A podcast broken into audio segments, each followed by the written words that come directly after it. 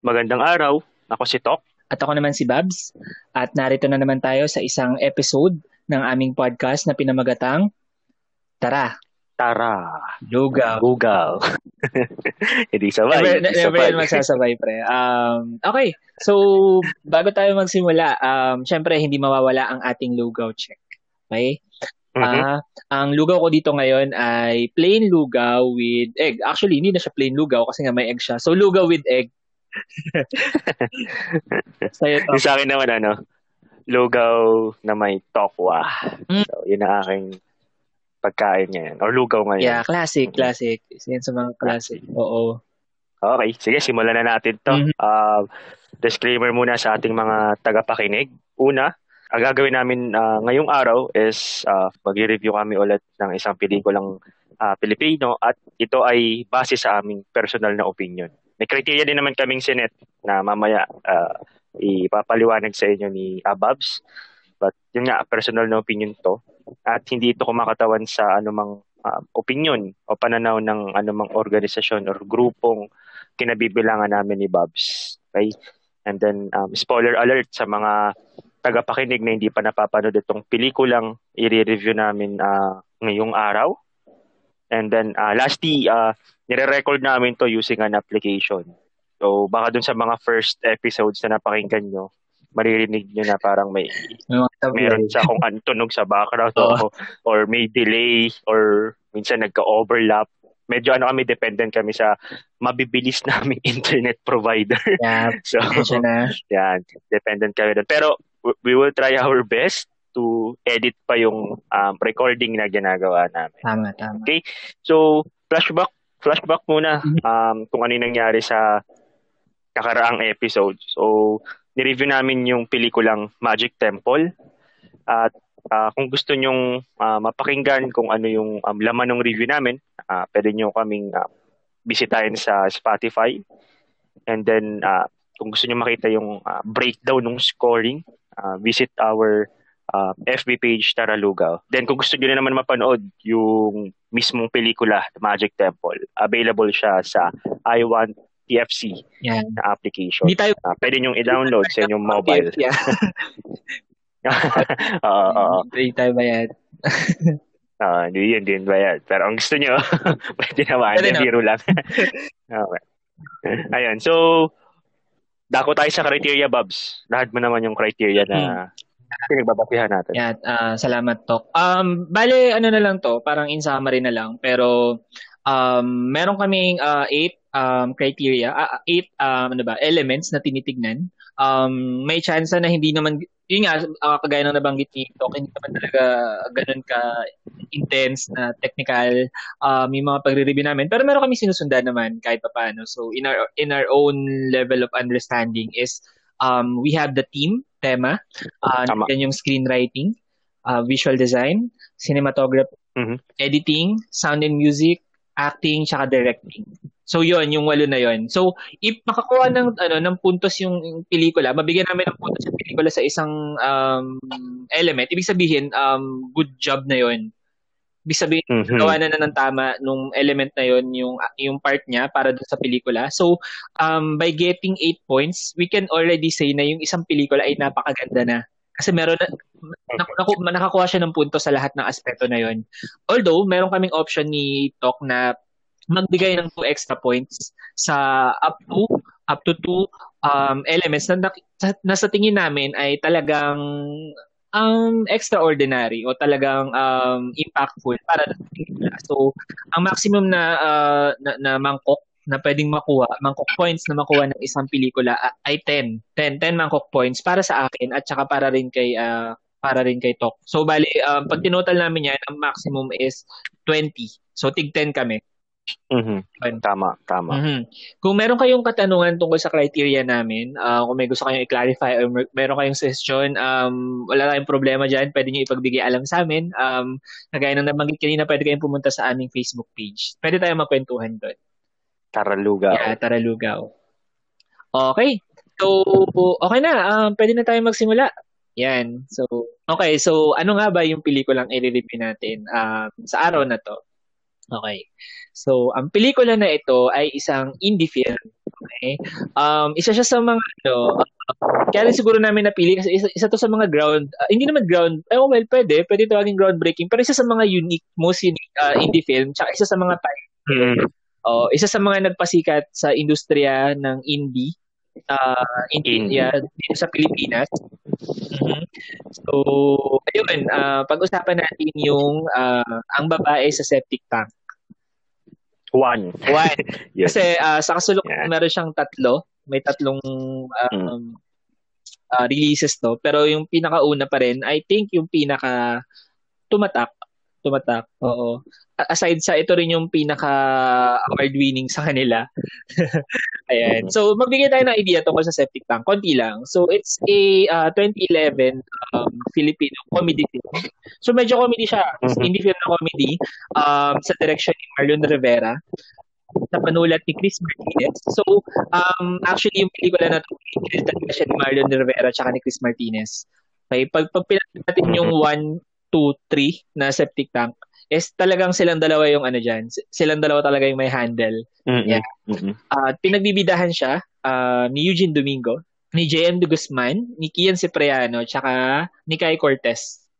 So sila yung Mm-mm. sila yung four main ah, actors dito sa pelikula na to. Ayan. So, ayun, um, marami siyang awards na napanalunan, especially sa ano, sa Cinemalaya, sa uh, 7th In- Cinemalaya Independent Film Festival, uh, for example, noong 2011, nanalo siya ng limang award kung di ako nagkakamali. That includes the Best Picture Award.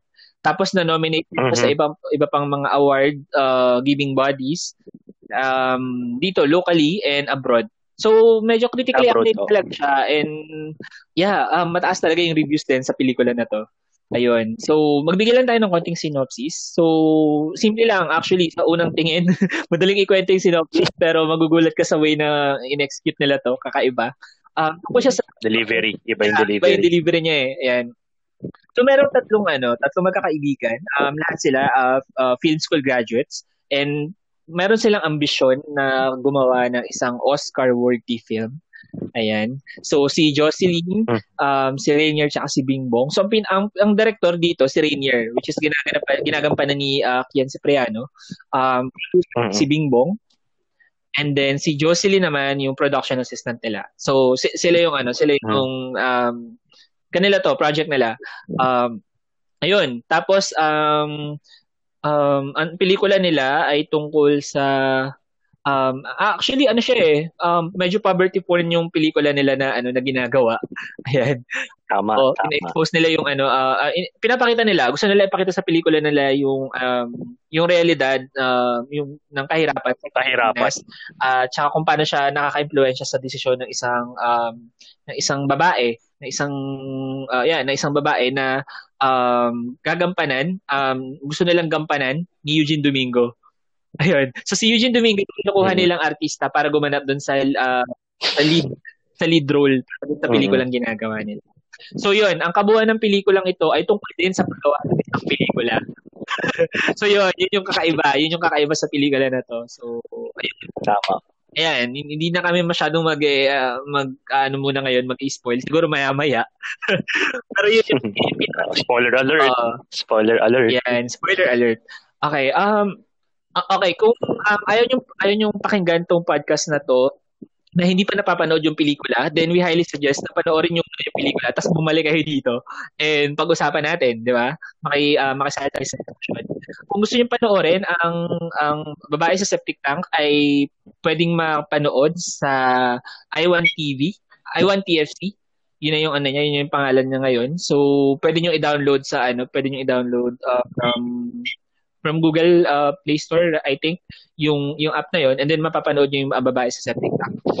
And if hindi ako if, if, if hindi ako nagkakamali, um hindi nyo kailangan ng premium account para panoorin yung ang babae sa septic tank. I, I think free siya eh. Kasi nung napanood ko siya dati, napanood ko siya dati, ah free siya. So, ayun. Okay. So, simulan na natin to. Ako, ako na siguro magsisimula, no, uh, Tok. Yo, sige, sige. Banatan na, banatan. Okay. Banata natin. So, meron akong mga ano dito. Meron akong konting mga points ng ginawa. So ilalahad ko lang kung ano yung mga ano sa palagay ko eh tumatak sa akin habang pinapanood ko tong pelikula na to.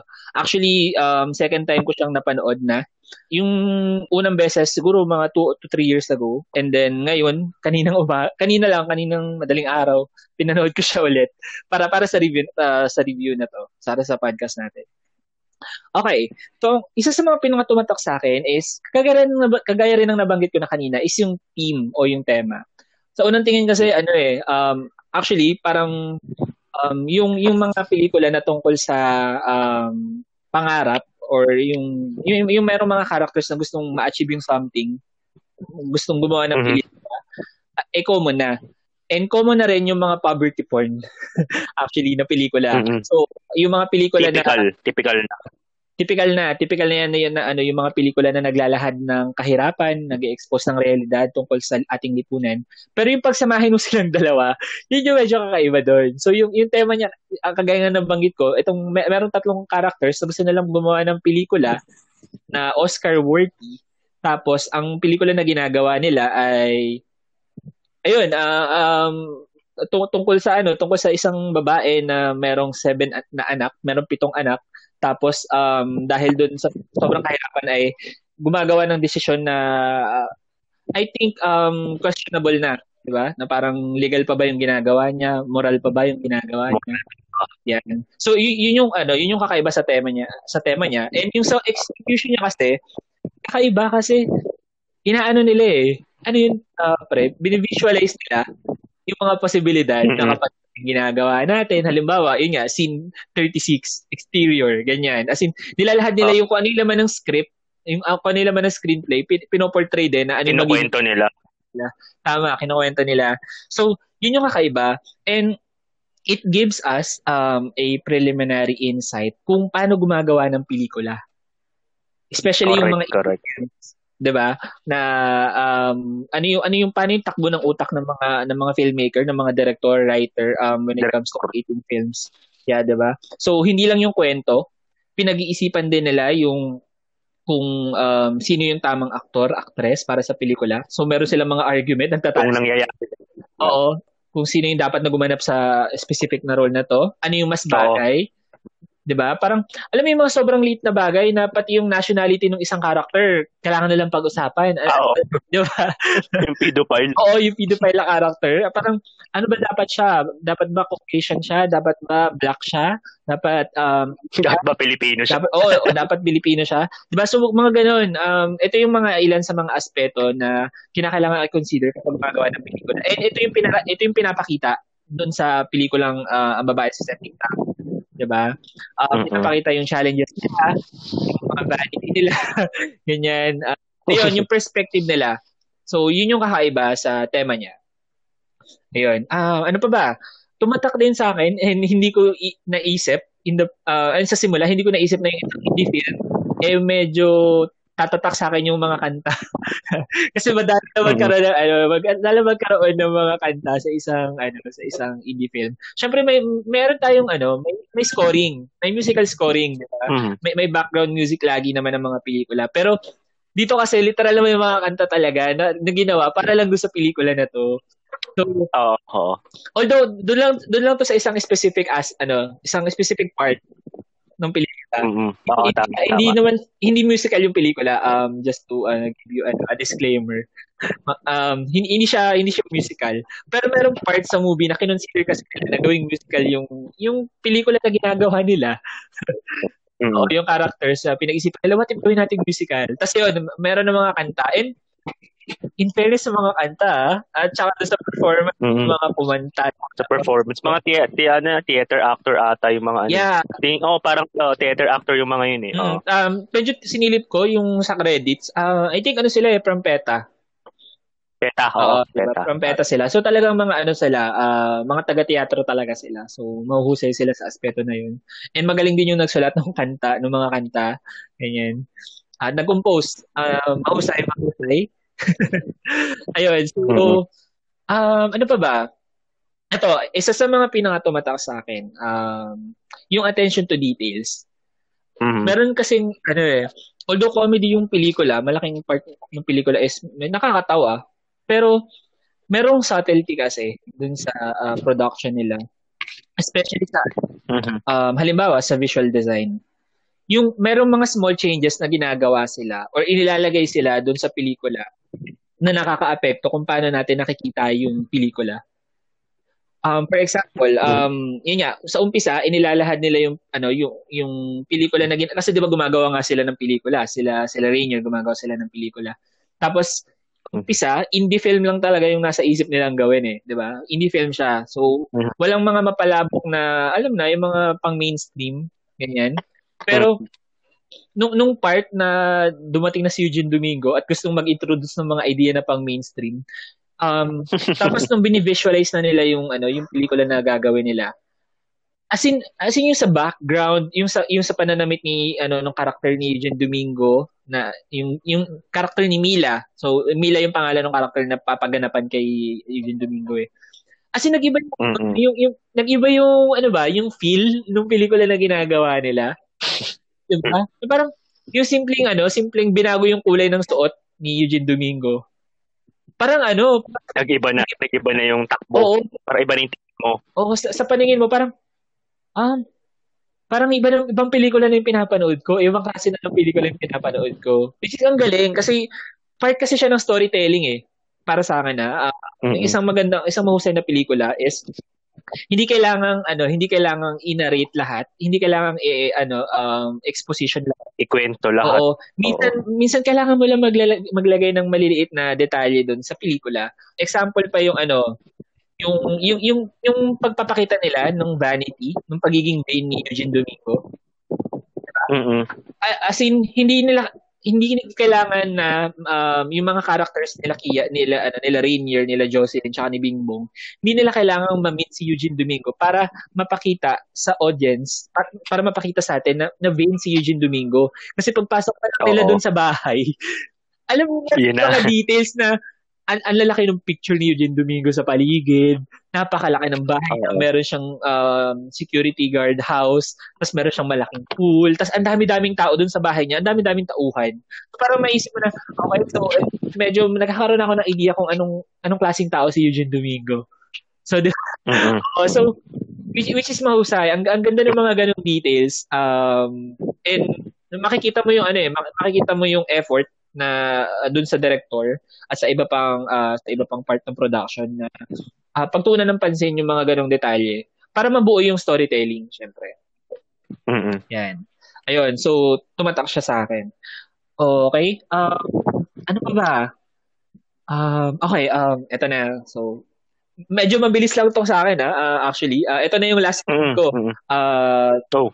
mm Now, pag-usapan natin yung ano, yung yung, yung title niya, babae sa septic tank. Oo. Yan. Oo. Although, yun yung pinakamalaking twist sa pelikula. So, hindi na namin babanggitin kung ano yung meron sa septic tank.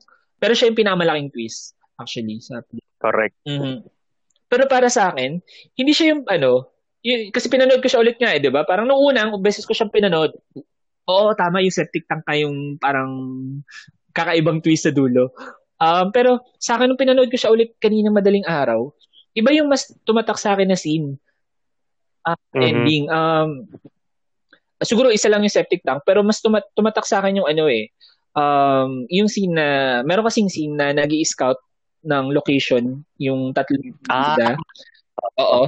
Oo. Ah, nag scout sila ng bid, ah, ng, ng, ng location na gagamitin sa pelikula kung saan nila i-shoot yung yung pelikula Mhm. nila, yung walang-wala.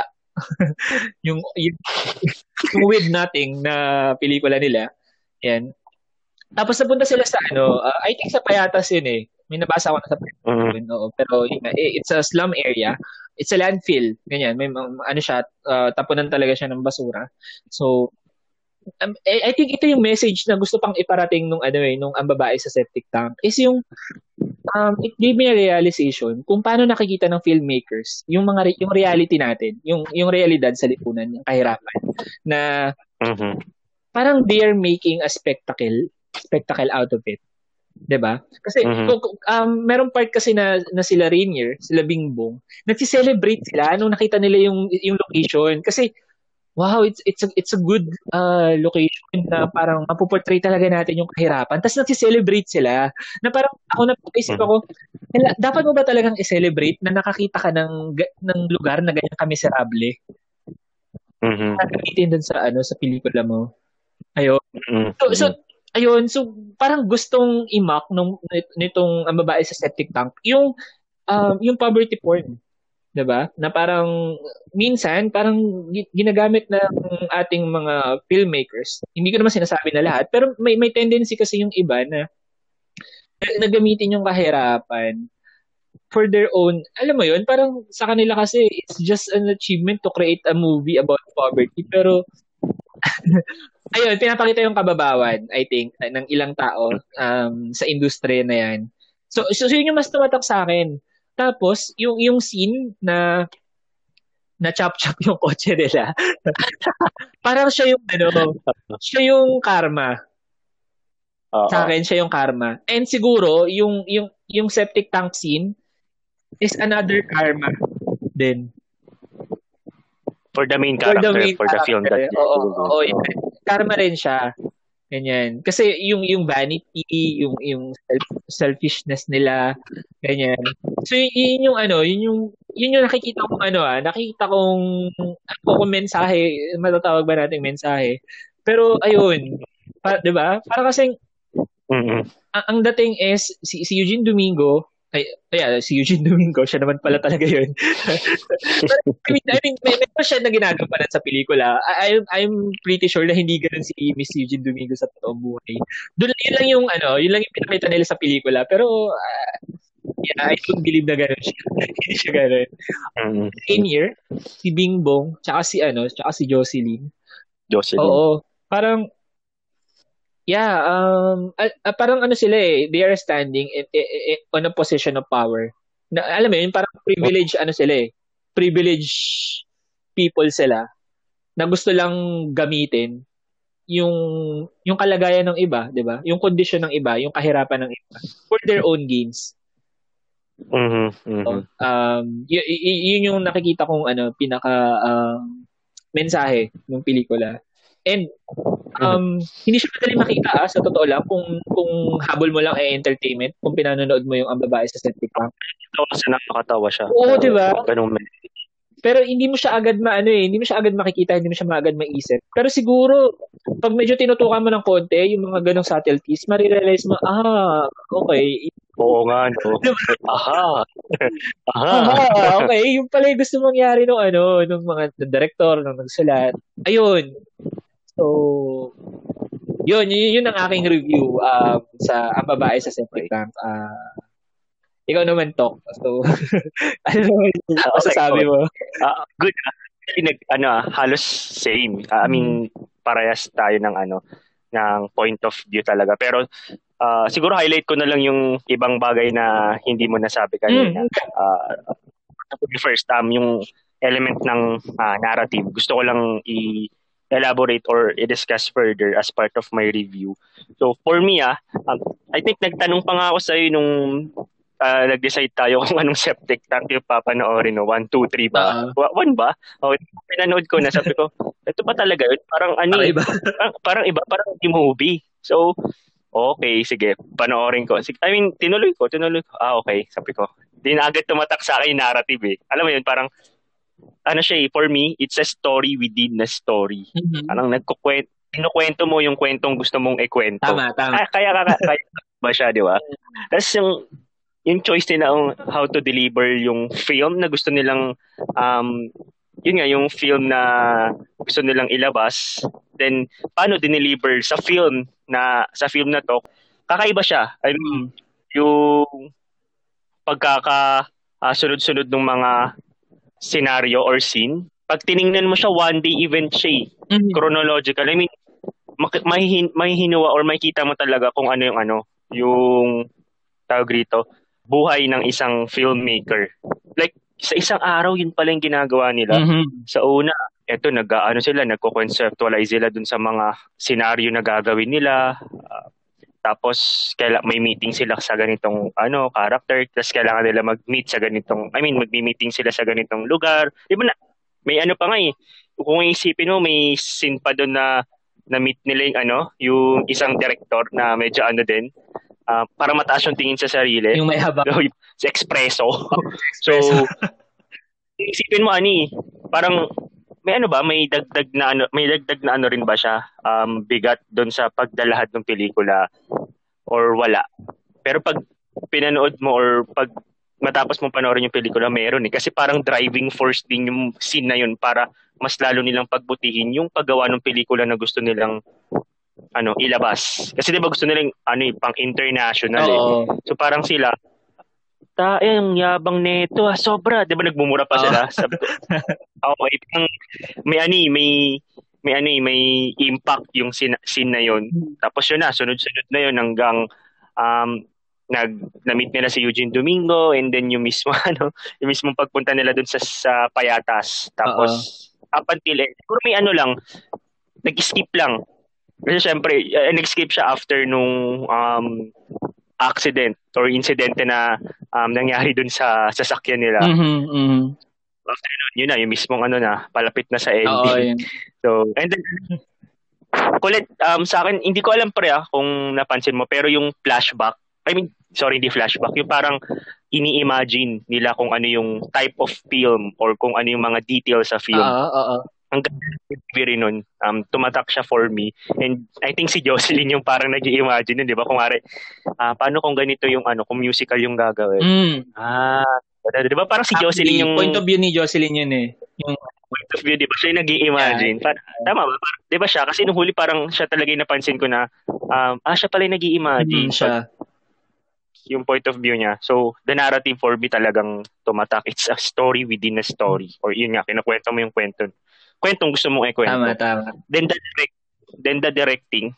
Um, actually, ani, tinitingnan ko yung ani, yung acting uh, at the same time yung directing. Pero mas may bigat yung ano, yung directing.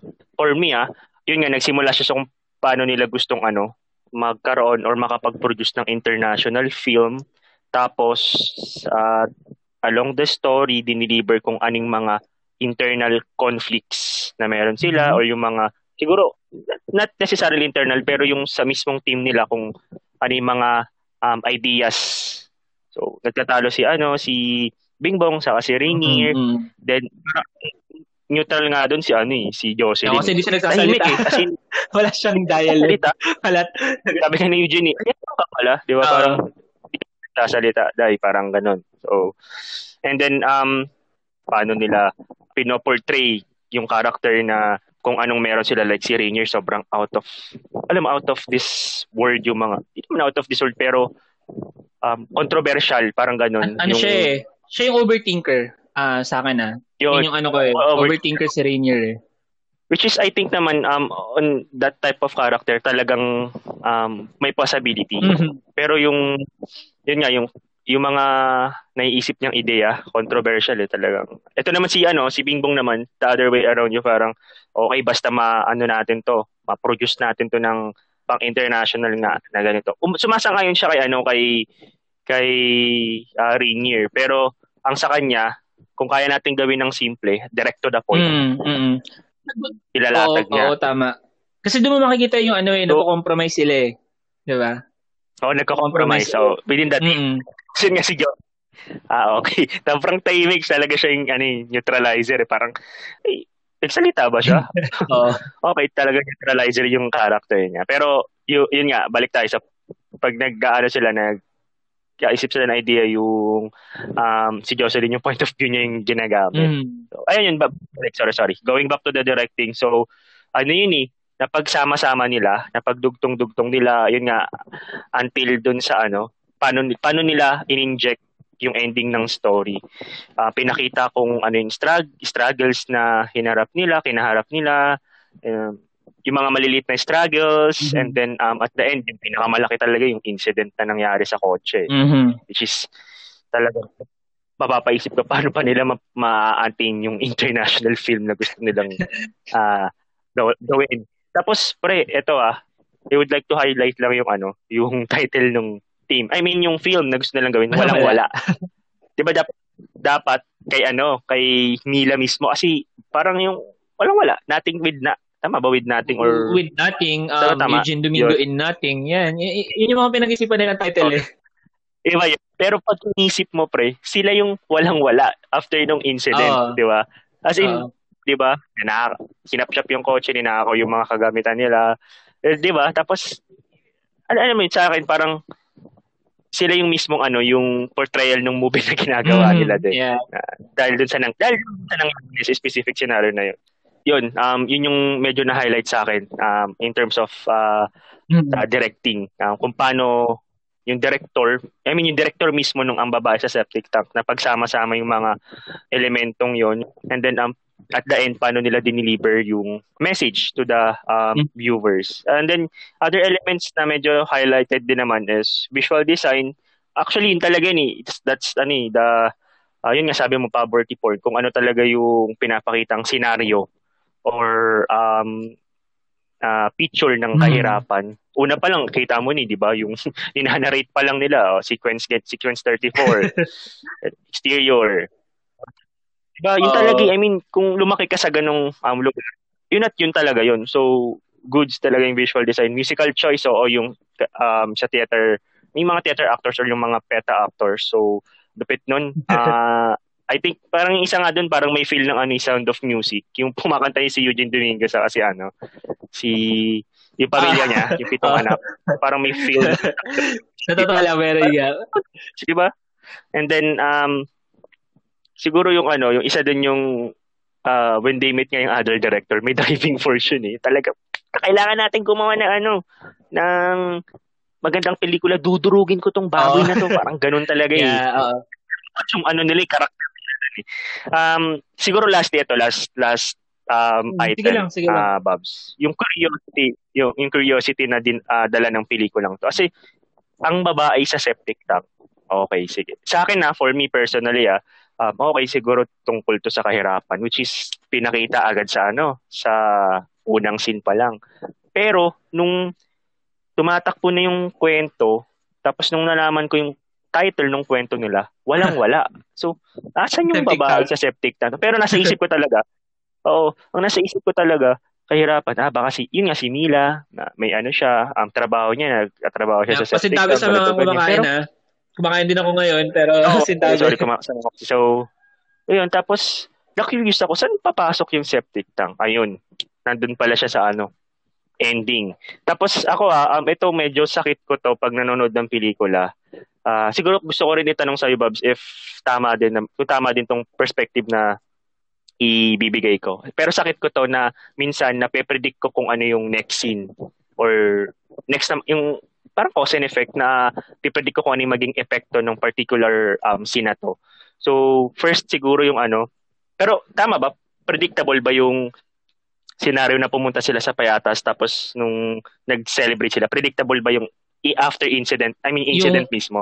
Yung na-chop-chop na kotse? O yung... Oo. Hmm. Oo, yan, yan. Ay, hindi naman, hindi siya ano, ah, ano ba? Ah, di ba? Siya, hindi no, naman siya predictable, na ganun. Oo, na although may chance, may chance naman na ma-predict mo na yun yung mangyayari. Pero, siguro ano, oh, um, parang sa isang pelikula, parang hindi basehan kung predictable or unpredictable. Siguro ano, okay lang na predictable, pero dapat hindi siya makabawas sa impact sa'yo. Oo, oh, oh, yun, oh, yun naman. Pero sa akin yun lang, um, for my end, parang naging sakit ko siya na, na-predict ko. So, kasi ko, predictable ba talaga yung pili, uh, yung scenario na yun or hindi? Tapos yung last, yung sa ending. Pero for me, hindi siya predict, predictable. It's just myself. Uh, yun nga, personally, yun lang talaga. And I would agree na okay lang na predictable basta yung hindi siya ganun, hindi niya ibababa, hindi niya uh, i-drag down yung delivery nung dapat ano, pelikula. Um, talk, pag, pag na-predict mo, tas nangyari, dapat ano, meron kang sense of satisfaction. Dapat ganun yung mangyari, 'di ba? Pag pag na-predict. Oh, oh hindi meron, hindi meron. hindi yung tipong oh. ay ba't ganun. na, siguro ganun, siguro ganun ah, dapat. Oo. Alright. Which is okay. Okay. Oh, dun sa pag pasok pa lang nila dun sa payatas na setup, sabi ko, ah, okay, alam ko na mangyayari dito. Okay. Pero which, nasatisfy naman ako. Hindi naman yung, ay, ganun. Uh, hindi naman ganun. Tapos, same goes with the ending. The septic tank scene. So, aba, aba, alam ko na kung ayan, ano, saan pa. Ayan, predictable talaga yan. predictable talaga yan. eto na, eto na. Yung, pero yung ano, no, nung, ayun na nga yung sa scenario na yun. So, spoiler alert, nung nangyari yung scenario na yun, putya sa, ay, sorry, sorry. Oh, yeah, oh, yeah. so, sabi ko, uy, ayun na, parang tinuloy nila yung pelikula. Di ba? Di ba? Dapat it's supposed to be oh, the double eh. Pero, wala. For the nangyari eh. Film. Eh, tapos, tumingi pa nga sila permiso, di ba?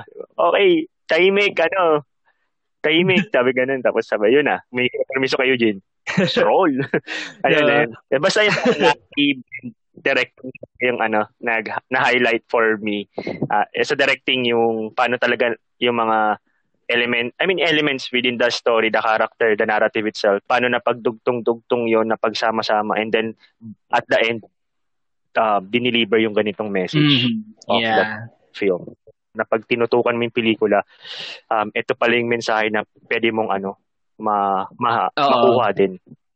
Ayun, yun. So, okay. overall, yun. Ah. Yeah. Mahusay, isa sa mga pinakamahuhusay na pelikula to. Masasabi ko, uh, okay, So, hmm. siguro pwede na nating iskahan. Okay. So, ako na ba muna? Sige, sige, sige. sige. So, yan, ang score ko, yan, pinilit kong hanapan to ng butas. Pero, wala talaga ako makita. I mean, wala akong makita ang aspect na naka-drag down sa pelikula. So, so lahat talaga uh, ng, lahat ng eight uh, aspects, binigyan ko ng at least one. Tapos, Merong mm-hmm. dalawa na binigyan ko ng ano ng two points. So ang una is yung team o yung tema, kagaya nga ng nabanggit ko, kakaiba yung tema mm-hmm. and na-deliver nila ng maayos yung kwento ng tatlong magkakaibigan mm-hmm. na gumagawa ng isang pelikula na tungkol sa kahirapan. Uh, napakahusay mm-hmm. nun. Uh, mm-hmm. Tapos yung isa pa na binigyan ko ng two points ay yung directing. Yeah, para sa akin mm-hmm. napakahusay ng directing kagaya ng sinabi ko kanina, yung attention to details um, yung way ng pagko-connect-connect ng lahat, mm. ang kagaya ng nabanggit mo na to kanina, napakahusay. Um, kaya two, ano, two mm. points din sa akin. So, meron akong 10 man- mangkok points mm. para sa ang babae sa set. Mm-hmm. Mm. Ako naman, um, actually it's the same point. Um, doon lang ako nag-aani, eh, nag um, namimili dun sa acting or directing pero mas naging powerful talaga yung uh, delivering of the message or yun nga yung uh, mensahe, yung um, connecting all these elements, mm-hmm. uh, Babs. So, mas binigyan ko ng two points mm-hmm. yun. Ak- pero yung acting maganda. I mean, talagang ano ah, na-portray yung estilo nila. I mean, na-portray ng mga karakter. Uh, nila Bingbong, nila Rainier, nila Eugene Domingo mismo. And then um yung style on how they ano, they yeah. act. nakakatawa nga pa, nakakatawa nga isang yung tatlong yeah. type of acting yeah, ni Eugene Domingo. Which is, to, which is totoo. Elevator, is totoo. TV Patrol. So, mm, casting process hindi siya, hindi siya ganoon ka elegant pero alam mo yun, parang sakto. Sakto. Pero yun nga, um, going back, mas binigyan ko ng um, puntos. Two points yung directing. And syempre yung um, screenwriting which is more on the narrative na mm-hmm. narrative mm-hmm. structure kung paano nila nilahad mismo yung ano yung kwento then the rest uh, yeah, one okay. point So, also, uh, it's yeah, perfect, oo, perfect score. As in, hmm. Yeah. hindi ko hindi ko rin nakala na ano na makaka-perfect tong film na to. Pero ano, naka-perfect sa scoring system namin. Although syempre sa ibang scoring system, I mean kung may chance lang na uh, bigyan pa namin ng extra points yung ibang aspects. For sure iba iba meron makakakita tayo ng variety dun sa way ng ano ng pagkaka-score nito. Pero sinusun, ito yung sinusundan natin for now And I think yeah, we can say na it is mm. it is valid valid score. Pero pre, mm. uh, uh, uh, Babs, Babs, sorry. Um tanong lang, 'di ba may may part doon na uh, pinagdesisyon na nila kung gaano nila paano nila i-deliver yung mismong film? Sa anong uh, anong uh, anong way? 'di ba either documentary musical or yung mismong film lang uh, yung kwento. Oh yung oh ikaw. Ay, kung ikaw papipiliin ano doon um, sa tanong yeah gusto ko rin itanong yan. Sa totoo lang ha kanina naisip ko itanong sa yan tok Ewan ko, iba, ah. iba yung tatak sa akin ng musical. ah, okay, okay. Parehas tayo. Para, I mean, napaka-unique niya.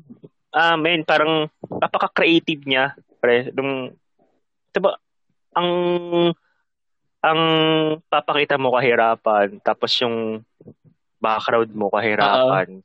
tapos musical, lively, mm-hmm. tapos, alam mo yun, parang ayun nga, yung parang kapaka-creative nung delivery, nung pinakita Oo. yung part Eh, na yun. iba yung atake niya sa typical na poverty porn kung gagawin mo siyang, mo siyang musical eh. Oo, di ba? Musical, di ba? Yeah, Pero yeah, yun din. oo. Musical din. po. Mababawasan yung parang depression, I think. Kasi yung, yung typical na indie film, yung typical na approach is to Oo. make it as depressing as possible. Which is yun yung sa unang, ah, unang conceptualization nila. Mm. Walang, ano eh, walang, ano Walang dialogue. Walang dialogue, in, di ba? puro images, puro shots na pinapakita yung mga establishing shots. Ma- na, nakaka-depress talaga. Ayan. So, yun yung ano. ah poverty porn at its finest. diba? Pero ayun, I think I'll go with the musical just to, ano, for us to explore new ways or new, ay tama, new, new ways on how to do these things. Diba? How to portray these, these things. So, ayan, Oo. I'll go with musical. Now let musical. Same, same. Ayun. Okay. I, I, I think dyan na nagtatapos yung review natin para sa araw na to. So, kung nag-agree kayo, um, Oo. hindi agree kayo. hindi, hindi. Um, yeah, kung, kung meron kayong komento, question, pwede natin pag-usapan yan sa aming Facebook page. Yeah, at saka abangan nyo yung aming mga susunod pang episode. Yeah, magre-review, magre-review pa kami ng ah, mga pelikula, series. Um, yeah, regarding sa series, siguro kaya hindi pa kami nagre-review kasi medyo kailangan ng time kung gusto namin makatapos ng series eh. So, mga pelikula muna and then Mm. Siguro next episode. Siguro next episode mag ano kami, mag, baka mag-release kami ng ano ng review na series. So uh yeah, uh, stay tuned uh, for that. So ayun, maraming salamat sa pakikinig. Um, may sasabihin ka pa to? Mhm. Um, yun lang. Um, if you want to know kung ano yung score na binigay namin, kung sino yung mga naka-number, one point, ah ano lang kayo, uh, visit nyo lang yung FB page. Like, kalat nyo din, mandamay din kayo. Pakinggan nyo rin kami. yung ah, podcast mismo sa Spotify. Oo. Ah, doon tayo magkaroon tayo ng healthy discussion on Yeah, healthy Facebook discussion. para mabawas ng toxic Mhm. uh, toxic thing. Ah, anyway, so, yun lang. Magandang Magandang araw, magandang araw. Ah, stay safe, stay safe. Bye. Bye.